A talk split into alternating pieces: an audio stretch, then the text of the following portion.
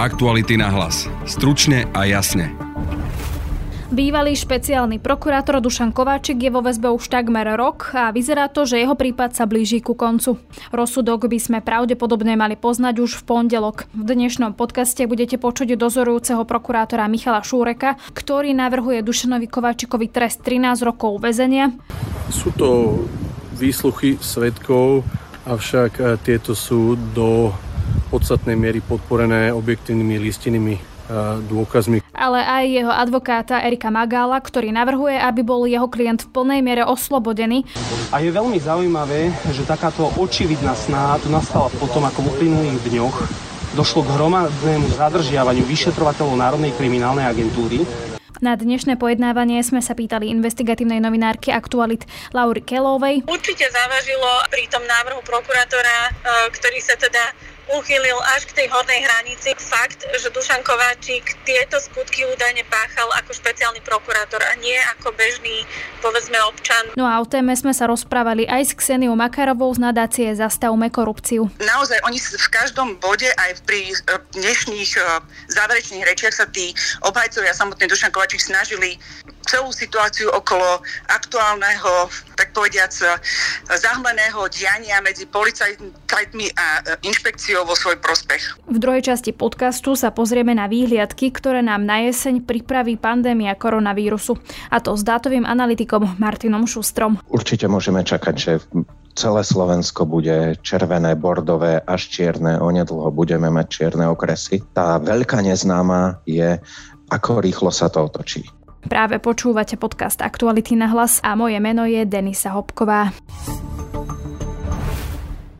Kompaktný zvonka, priestranný zvnútra. Také je nové SUV Hyundai Bayon. Štýlový crossover ponúka smart technológie, najlepšiu bezpečnosť v triede, pohodlné vyššie sedenie i veľký, viac ako 400-litrový batožinový priestor.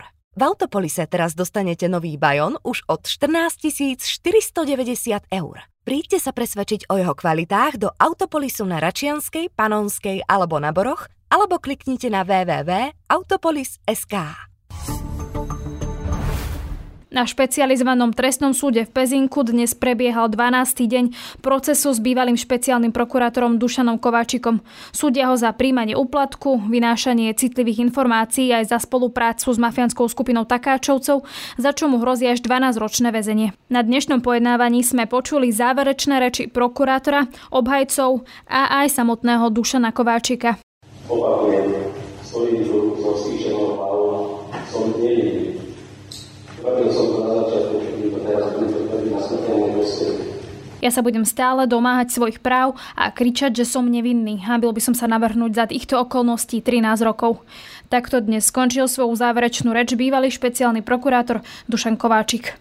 Dozorujúci prokurátor Michal Šúrek na dnešnom pojednávaní navrhol Dušanovi Kováčikovi trest 13 rokov väzenia s minimálnym stupňom stráženia a prepadnutia majetku. Pripomenul, že síce trestná sadzba za najzávažnejší skutok je u Kováčika 5 až 12 rokov, ale v jeho prípade prichádza do úvahy aj uloženie úhrného trestu 5 až 16 rokov. Som sa snažil čo v zásade najstručnejšie zhodnotiť vykonané dokazovanie a rovnako som sa čiastočne dotkol aj prednesov obhajoby, ktoré teda pretrvávali počas prípravného ako aj hlavného pojednávania pred súdom. Som navrhol uznať obžalovaného vinným, tak ako je uvedené v obžalobe a to skutkovo i právne a za to som navrhol uložiť nepodmienečný trest odňatia slobody v trvaní 13 rokov. Čo sú také najzasadnejšie dôkazy, o ktoré sa opierate pri tom tvrdení, že skutok spáchal pán Kováčik? Sú to výsluchy svetkov, avšak e, tieto sú do podstatnej miery podporené objektívnymi listinými e, dôkazmi, ktoré boli rovnako, rovnako vykonané pred súdom. Opačne to vidí obhajoba Dušana Kováčika. Advokát Dušana Kováčika Erik Magal navrhuje, aby bol jeho klient oslobodený, pretože sa nepreukázali skutky, z ktorých je stíhaný. Je veľmi zaujímavé, že včera pani súdkynia zamietla, respektíve odmietla vykonanie týchto dôkazov. Je naozaj zarážajúce, že v priebehu celého hlavného pojednávania, respektíve na niektorých pojednávacích dňoch sa súd, pani súdkynia vyslovila, že nám umožní čítanie listín, ktoré boli obsahom spisu A dostali sme sa zrazu do situácie, kedy na včerajšom hlavnom pojednávaní, o tom, ako bolo prokuratúre umožnené čítať ktorýkoľvek listinný dôkaz zo spisu, pani sudkynia povedala, že nám neumožní prečítať ani jeden z niekoľkých desiatko, desiatok e, týchto listín v spise. Ja sa pýtam, z čoho pramení taká snaha takto expresne rýchlo ukončiť toto konanie. A je veľmi zaujímavé, že takáto očividná snaha tu nastala potom, ako v uplynulých dňoch došlo k hromadnému zadržiavaniu vyšetrovateľov Národnej kriminálnej agentúry, medzi ktorými bol aj pán Pavol Ďurka, ktorý viedol vyšetrovanie vo vzťahu doktorovi Kováčikovi. Ja len zdôrazním, že my sme v priebehu tohto konania podávali niekoľko trestných oznámení, a to kvôli skutočnostiam, ktoré som uvádzal aj dnes e, vo svojej záverečnej reči. A síce, že v priebehu vyšetrovania, ktoré viedol pán Ďurka, tu dochádzalo k akýmsi záhadným zmenám výpovedí týchto spolupracujúcich svetkov. Čo sa týka nejakého návrhu, ja nepripúšťam nič iné, len oslobodený spod obžaloby v celom rozsahu, pretože ten stav taký, aký tu je, je, to je, je niečo, čo je absurdné. Momentálne mám na linke investigatívnu novinárku Aktualit Lauru Kelovu, s ktorou sa budem rozprávať o dnešnom pojednávaní s bývalým špeciálnym prokurátorom Dušanom Kováčikom. Laura, vítaj. Dobrý deň, ahoj. Laura, v úvode si pripomeňme, z čoho je teda Dušan Kovačík obžalovaný a vieme, že teda ten súd s ním prebieha aj dnes a vyzerá to, že sa to už blíži celé ku koncu. Áno, ja len pripomeniem, že dnes je vlastne 12. deň hlavného pojednávania. No a Dušan Kováčik je obžalovaný jednak zo spolupráce s mafiánskou skupinou Takáčovci, a potom vlastne aj ten druhý skutok, a to je prijatie úplatku 50 tisíc, tiež vlastne súvisí s prepustením Bosa Takáčovcov Ľubomíra Kudličku na slobodu. A tretí skutok je o vynášaní informácií bývalému šéfovi e, daňových kriminalistov Ľudovitovi Makovi. Takže to sú vlastne skutky, ktorých sa mal Dušan Kováčik ako špeciálny prokurátor e, dopustiť. Kováčikov advokát Erik Magal, on upozorňoval na dve veci. Hovoril, že súd hromadne odmietol odmietol vykonať všetky navrhované dôkazy eh, a že sa teda expresne ponáhľa. A to v čase, keď došlo k zadržaniu vyšetrovateľa Ďurku, ktorý viedol vyšetrovanie Dušana Kováčika. Ja by som si, tie, si tieto dve veci rozobrala a tá prvá je, že prečo súd neprijal nové dôkazy a nie je to chyba, nemal ich prijať? Išlo o rad dôkazov, ktoré vlastne posledné, eh, v podstate posledné obdobie začali predkladať eh, obhajcovia Dušana Kováčika. Už sa tak stalo aj, myslím, pred niekoľkými týždňami, že deň pred pojednávaním ním prišiel celý rad nových dôkazov. Rovnako sa tak stalo aj tento týždeň, keď počas štátneho sviatku e, Kovačikovi obhajcovia opäť vlastne dali ďalší návrh a celý rad na vypočutie ďalších svetkov. Je úplne bežné a štandardné, že obhajoba sa snaží na, na čo najdlhší čas vlastne natiahnuť e, ten proces. Záleží vlastne od sudcu alebo senátu, ako sa k týmto navrhovaným dôkazom e, postavia. V tomto prípade vlastne proces vedie samosudkynia Pamela Záleska a tá, aj keď odmietla tie návrhy na dokazovanie, tak uh, vlastne všetky z nich v nejakej skupine vysvetlila, prečo ich odmietla. Väčšina z nich buď sa jej javila ako neopodstatnená, alebo potom menovala aj iné návrhy na dokazovanie a tvrdila, že, že tieto skutočnosti, ktoré by viedli dokazovaním, tak už boli objasnené napríklad inými dôkazmi. A na Margo to ešte dodám, že nie všetky dôkazy, ktoré obhajoba navrhla, boli odmietnuté, ale iba tie, ktoré sa sudkyni javili ako, ako buď nadbytočné alebo, alebo nesúvisiace vlastne s vecami. Veľa sa teraz teda hovorí aj o tom, čo sa deje v polícii, o vyšetrovateľoch NAKA a preto teda ja som to už aj načrtla. Opäť zopakujem, že ten jeho advokát uh, Erik Magal hovoril, že, že to je prichádza expresne rýchlo, že súdkynia sa snaží ako keby rýchlo ukončiť to celé pojednávanie a že teda to prichádza v čase, kedy zadržali vyšetrovateľa Ďurku, ktorý teda viedol vyšetrovanie Dušana Kováčika. A moja otázka znie, že či je to relevant, relevantné takto spájať e, zadržanie Ďurku s pojednávaním Kováčika a s tou teda expresnosťou a či je teda napríklad bežné, že to, to pojednávanie nejak prebehne rýchlo a že či vôbec to prebehlo rýchlo, že ako vnímaš vlastne túto argumentáciu Kovačiková advokáta? Termíny hlavného pojednávania boli dané niekoľko vlastne dní a týždňov vždy dopredu, takže to mi príde uh, trochu nelogický argument. Uh, rovnako dodám, že, že situácia, ktorá sa deje v policii, bola podľa mňa prekvapením aj pre samotných policajtov, nie je to ešte pre, pre verejnosť. A, a neviem teda, že či e, súdkynia špecializovaného trestného súdu vôbec ako tušila a vedela, že aké sú vlastne plány inšpekcie, e, ktoré vlastne teraz vyšetruje tých policajtov. A tiež dodám, že vyšetrovanie policajtov vôbec nesúvisí s touto kauzou, pretože aj tie skutky, z ktorých sú vyšetrovateľe Národnej kriminálnej agentúry obvinení, nesúvisia vôbec e, či už s kauzou Dušana Kováčika, touto aktuálnou alebo inými kauzami. Takže ja tamto, ja tamto spojitosť nevidím, ale opäť obhajoba má právo sa brániť akýmkoľvek spôsobom, takže si vybrala tento spôsob.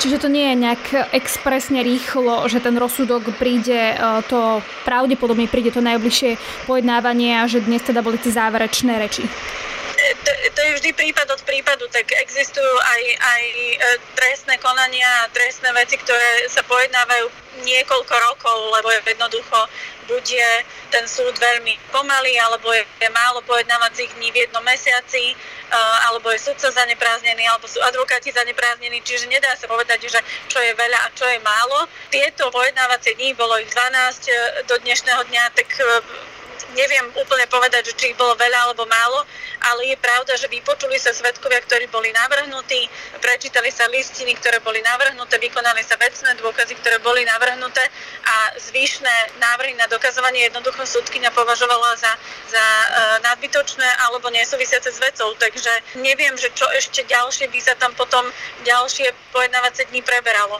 Tak Kovačiková obhajoba uh, v tej záverečnej reči veľmi kritizovala tú dôveryhodnosť tých svetkov. Samozrejme tá obhajoba to môže robiť a je to aj logické, ale mňa zaujíma, že či z toho, čo dnes napríklad hovoril aj Dušan Kováčik, e, ale aj podľa toho, čo hovorili advokáti, že či je teda možné, aby nejakým spôsobom ešte súd prehodnotil, e, že tú dôveryhodnosť tých svetkov, alebo sú tu vlastne tie záverečné reči niečo, čo už možno nedokáže ovplyvniť ten rozsudok? Určite dokážu záverečné reči ovplyvniť, ako som hovorila na začiatku, aj, aj proces, pretože keby zo záverečných rečí vyplynulo niečo, čo sme doteraz e, počas toho celého procesu a počas tých 12 dní nevedeli, alebo by sa to jednoducho založilo do nejakého iného kontextu a dávalo by to úplne iný obraz o tomto celom procese, o tých skutkoch, ktorý je Kováčik obžalovaný, tak určite sa to dá nejakým spôsobom zvrátiť. Či také niečo nastalo v Kováčikovej záverečnej reči, je vôbec prekvapením, že Dušan Kováčik rozsiahlo argumentuje, pretože my sme ho za uplynulých 11 e, dní predchádzajúcich počas procesu vôbec nepočuli akože rozprávať alebo argumentovať alebo sa vyjadrovať vôbec k jeho, e, k jeho nejakej e, údajnej trestnej činnosti.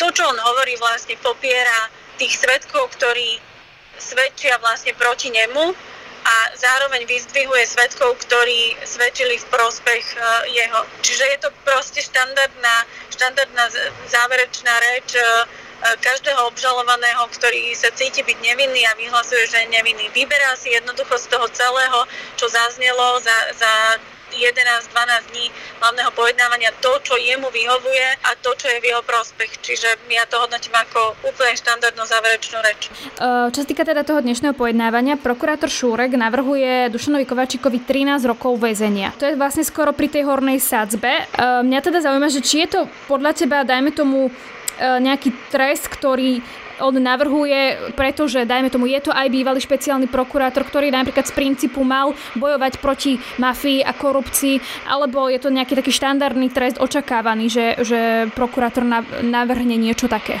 Určite závažilo a, a pri tom návrhu prokurátora, e, ktorý sa teda uchylil až k tej hornej hranici fakt, že Dušan Kováčik tieto skutky údajne páchal ako špeciálny prokurátor a nie ako bežný, povedzme, občan, ktorý nebol v štátnej správe alebo vo verejnej funkcii. To po prvé. Po druhé, upozorňoval prokurátor, že to nie je ojedinelá činnosť, že to bolo nejaké jedno mm, životné zakopnutie a zlyhanie, ale že tá popisovaná trestná činnosť Dušana Kováčika, ktorá vyplýva z obžaloby, bola dlhodobá, bola pravidelná, bola dokonca aj za peniaze, ako hovorí druhý skutok o úplatku. Takže asi zrejme toto závažilo e, pri návrhu prokurátora, ale ja len dodám, že navrhovaných 13 rokov v zásade nič neznamená e, pre rozhodnutie súdu. Je to len návrh prokurátora, takisto ako e, druhá strana opäť navrhuje, aby, aby Dušan Kovačík bol oslobodený spod obžaloby. Takže to je pre súdkyňu nie smerodajné, ale iba čisto informačné. No a na celý súdny proces s Dušanom Kováčikom sme sa pozreli s Kseniou Makarovou z nadácie Zastavme korupciu. Ten uh súdny proces s Dušanom Kovačíkom je určite uh, veľmi zaujímavý, pretože vlastne po prípade vraždy Jana a Martiny sme sa verejnosť mohla vlastne ako online oboznámovať so súdnym procesom druhýkrát a ide asi prvýkrát o prípad, ktorý sa dostal na súd z týchto veľkých aktuálnych kauz, kde je obvinený tak vysoký uh, bývalý funkcionár, akým bol uh, bývalý špeciálny prokurátor. Čiže z tohto pohľadu je to určite ako unikátny uh, prípad v uh, slovenskej histórii. Ten záujem o ten prípad potvrdzuje nielen záujem médií a verejnosti, ale aj to, že tam bol bývalý premiér, sa vyskytol na jednom z pojednávacích dní. Čiže vlastne to je prípad, ktorý sa dotýka aj politickej uh, roviny. Tento celý proces, všetky tie dni, ktoré sme ktorých sme boli svetkami doteraz. Vo všeobecnosti môžeme hodnotiť, že sa tam udialo viacero neštandardných okolností, s ktorými sa musel vysporiadať alebo bude musieť vysporiadať aj sudkynia, ale nepochybne boli smerované aj k verejnosti a ako keby zakladali takú uh, budúcu plánovanú obhajobu, keby náhodou došlo vlastne k odvolaniu a prípad by smeroval na ďalší súd. Napríklad, neštandardné je to, že predtým, ako bude vynesený verdikt, bol zadržaný vyšetrovateľ, ktorý tento prípad priviedol pred súd. A vlastne spomínajú sa manipulácie výpovedí svetkov, ktorí sa vyskytujú aj v tomto prípade. Bolo navodzované počas prípadu na súde uh, dojem, že tieto prípady spolu súvisia.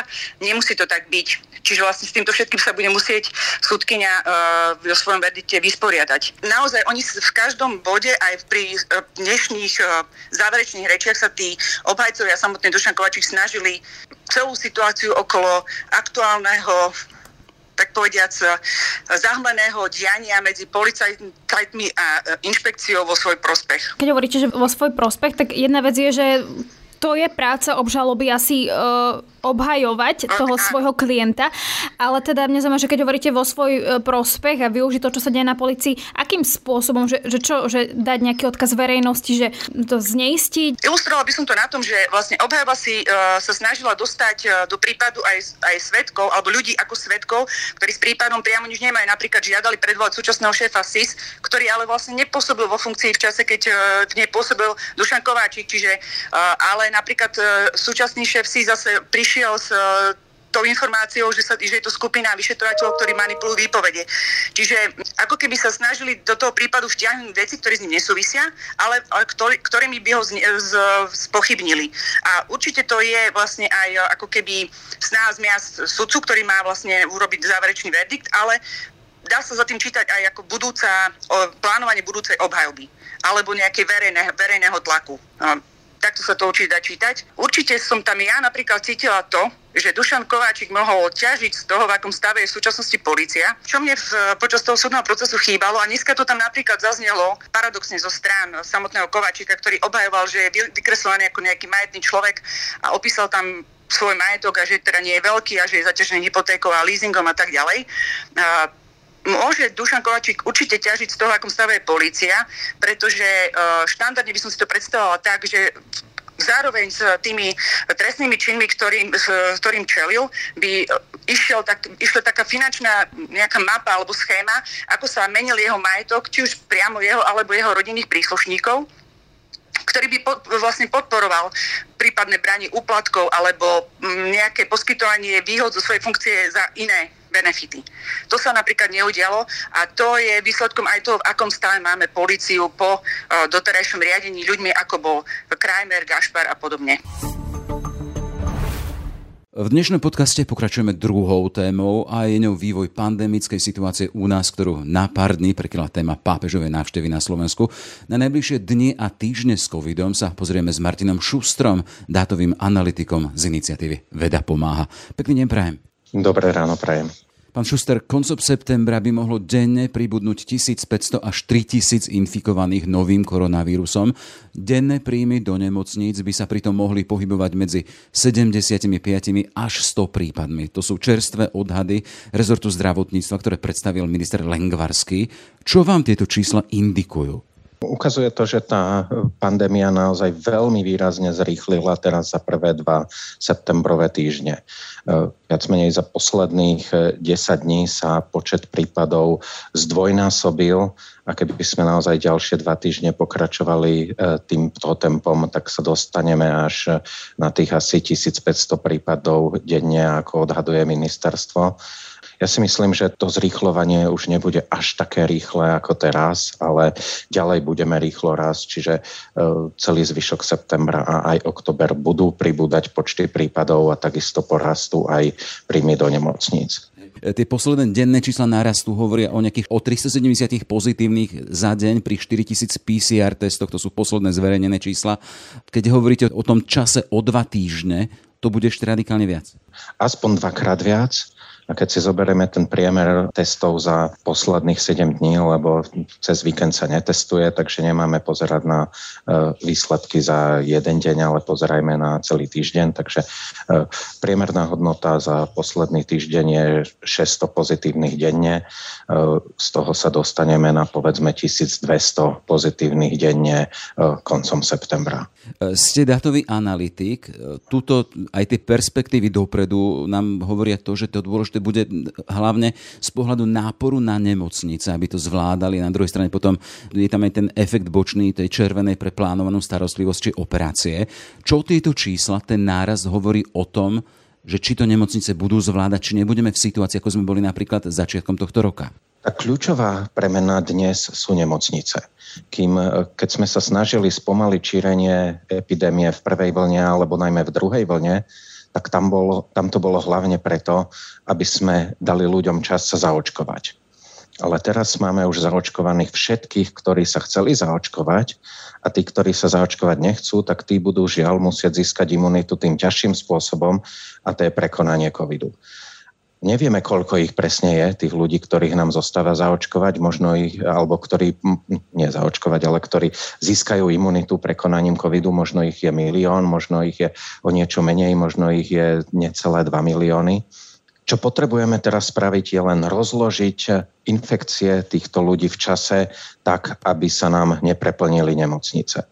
Zažili sme preplnené nemocnice vo februári, v marci tohto roku, keď e, sa nedostali do nemocnice ľudia, ktorí inak e, by boli indikovaní na starostlivosť a tomu by sme sa potrebovali vyhnúť. Čiže my už vlastne nepotrebujeme alebo nedokážeme e, odkladať epidémiu preto, aby sme ľuďom dali čas sa zaočkovať tí, ktorí sa chceli zaočkovať, sú dávno zaočkovaní. My len potrebujeme udržať nemocnice aspoň v tom základnom chode, aby aj tí, ktorí majú COVID, dostali adekvátnu starostlivosť, aby sme ďalej zachovali aj tú bielú časť nemocnic pre tých, ktorí majú iné zdravotné problémy. Ten odhad, koľko bude príbudať prípadov za deň na dennej báze, tam tých 75 až 100 prípadov, tých, ktorí by mali byť hospitalizovaní, ideme na hranicu únosnosti nemocníc, alebo ako to je najpočítané? Zatiaľ ešte nie, lebo zatiaľ v tých nemocniciach máme nejakých asi 200 e, postelí zaplnených e, covidovými pacientami a vieme, že kapacita je okolo 3000. Že zatiaľ si viac menej môžeme dovoliť tie nemocnice ďalej zaplňať a naozaj čas spomalovať šírenie pandémie nejakými silnejšími opatreniami bude vtedy, keď budeme mať viac ako tisíc, alebo možno keď sa to bude blížiť k 2000 pacientom, vtedy bude treba brzdiť, aby sme tie nemocnice nepreťažili. Keď sa pozrieme na tú pandemickú mapu Slovenska, od pondelka na nej budú už aj 4 okresy v bordovej farbe, aj so zákazom nočného vychádzania. To už sme aj pri tých opatreniach. Chcem sa spýtať, či vy vidíte nejakú logiku v tej topografii, kde sú tie jednotlivé miesta až takéhoto vyššieho výskytu. Pozeráme Skalica západ, Krupina stredný juh, Rožňava východný juh a potom Bardejov severovýchod. Čiastočne je to náhodné. Na Slovensku sú okresy malé a naozaj stačí vám jedno, dve ohniska, čiže to môže byť e, nejaká svadba, narodeninová oslava, malý koncert alebo nejaká podobná udalosť a to spôsobí desiatky prípadov v tom danom okrese. A môže to byť náhodné, že či raz sa taká udalosť stane v okrese Bardejov a inokedy to bude v okrese medzi Laborce, ktorý napríklad teraz e, vyzerá e, úplne krásne. A možno sa tam len nejaká udalosť udeje neskôr a budú tam tie prípady. Že čiastočne, čiastočne je to naozaj náhodne, čiastočne by sa dalo očakávať, že e, ten väčší počet prípadov bude v tých okresoch, kde e, je málo ľudí zaočkovaných. to je sever Slovenska, Kisuce, alebo potom juh, Gemer, tam, kde sa zaočkovali naozaj nízke počty ľudí. Vidíme, že... Veľa z tých e, infekcií môže byť medzi mladými ľuďmi, kde, kde sú naozaj obrovské rozdiely. E, mladí ľudia medzi 15 a 20 rokmi v Bratislave sú zaočkovaní na viac ako 60 v okrese Rímavská sobota na 16% Takže tie regionálne rozdiely sú naozaj obrovské a tam, kde je zaočkovanosť nízka, tak e, sa bude určite COVID šíriť rýchlejšie. Z tej mapy vidíme aj to, že tá veľká červená škrna, ktorá už výkričníkom sa tiahne s píšom, semerom a východom okolo Prešova a Košic. E, chcem sa spýtať k záveru, keď spejeme, že kam nás zavede tento odhadovaný trend vývoja pandémie? Určite budeme ďalej rýchlo rásť e, celý september a asi aj október. E, určite môžeme čakať, že celé Slovensko bude červené, bordové, až čierne. Onedlho budeme mať čierne okresy. Tá veľká neznáma je, ako rýchlo sa to otočí. Pretože naozaj nevieme, že koľko je tých Eh, imunologicky naivných ľudí, tých ľudí, ktorí zatiaľ nemajú žiadnu imunitu ani z prekonania covidu, ani z očkovania. A tam odhady sa naozaj rôznia od toho, že ich je menej ako milión, až po to, že eh, ich môžu byť eh, skoro 2 milióny. A to môže výrazne ovplyvniť to, kedy sa tá vlna otočí. Možno sa otočí už na začiatku novembra, možno koncom novembra. Aj podľa toho uvidíme, keď, keď začnú klesať prípady, tak e, sme možno mali už relatívne veľké premorenie a tým pádom teraz zostávalo málo ľudí. Ale kým, kým nemáme tieto informácie, že koľko ľudí ešte e, potenciálne COVID môže dostať, tak je veľmi ťažko odhadnúť, kedy sa to začne otáčať. Ja si spomínam na náš rozhovor zo začiatku leta, tohto leta, keď vy ste spomenuli a napočítali teda, že ak by sa nič neurobilo, na Slovensku by hrozilo až to, že by tu zomrelo nejakých 40 tisíc seniorov. Toto sa nenaplňa, hej, tie odhady a to, čo sa na Slovensku robí, to vám z toho nevychádza. Tak e, medzi tým, medzi tým sa a, asi 400 tisíc ľudí zaočkovalo, čo naozaj pomôže. A e, tiež si myslím, e, vtedy, vtedy to bol ako najhorší scenár, keby sme naozaj mali veľmi nízke premorenie. Medzi tým si myslím, že až tak nízke premorenie sme nemali, že určite v tej uh, jarnej vlne bolo niekoľko sto tisíc ľudí navyše oproti tým, o ktorých vieme, že boli infikovaní. Čiže tá skupina ľudí, cez ktorých sa COVID ďalej môže šíriť, je menšia, než som videl ten, ten najhorší scenár eh, pred tromi mesiacmi. Ale stále si myslím, že najhorší scenár je taký, že môžeme mať viac umrtí, než sme mali v druhej vlne. Ten najlepší scenár môže byť taký, že tých umrtí bude možno štvrtina oproti tomu, čo sme mali v druhej vlne. A tá pra... Ospravedlňujem sa, že, že, neviem, že neviem dať žiadnu presnejšiu predpoveď, ale teraz je tá neistota taká obrovská, že si naozaj netrúfnem to nejako presnejšie odhadnúť.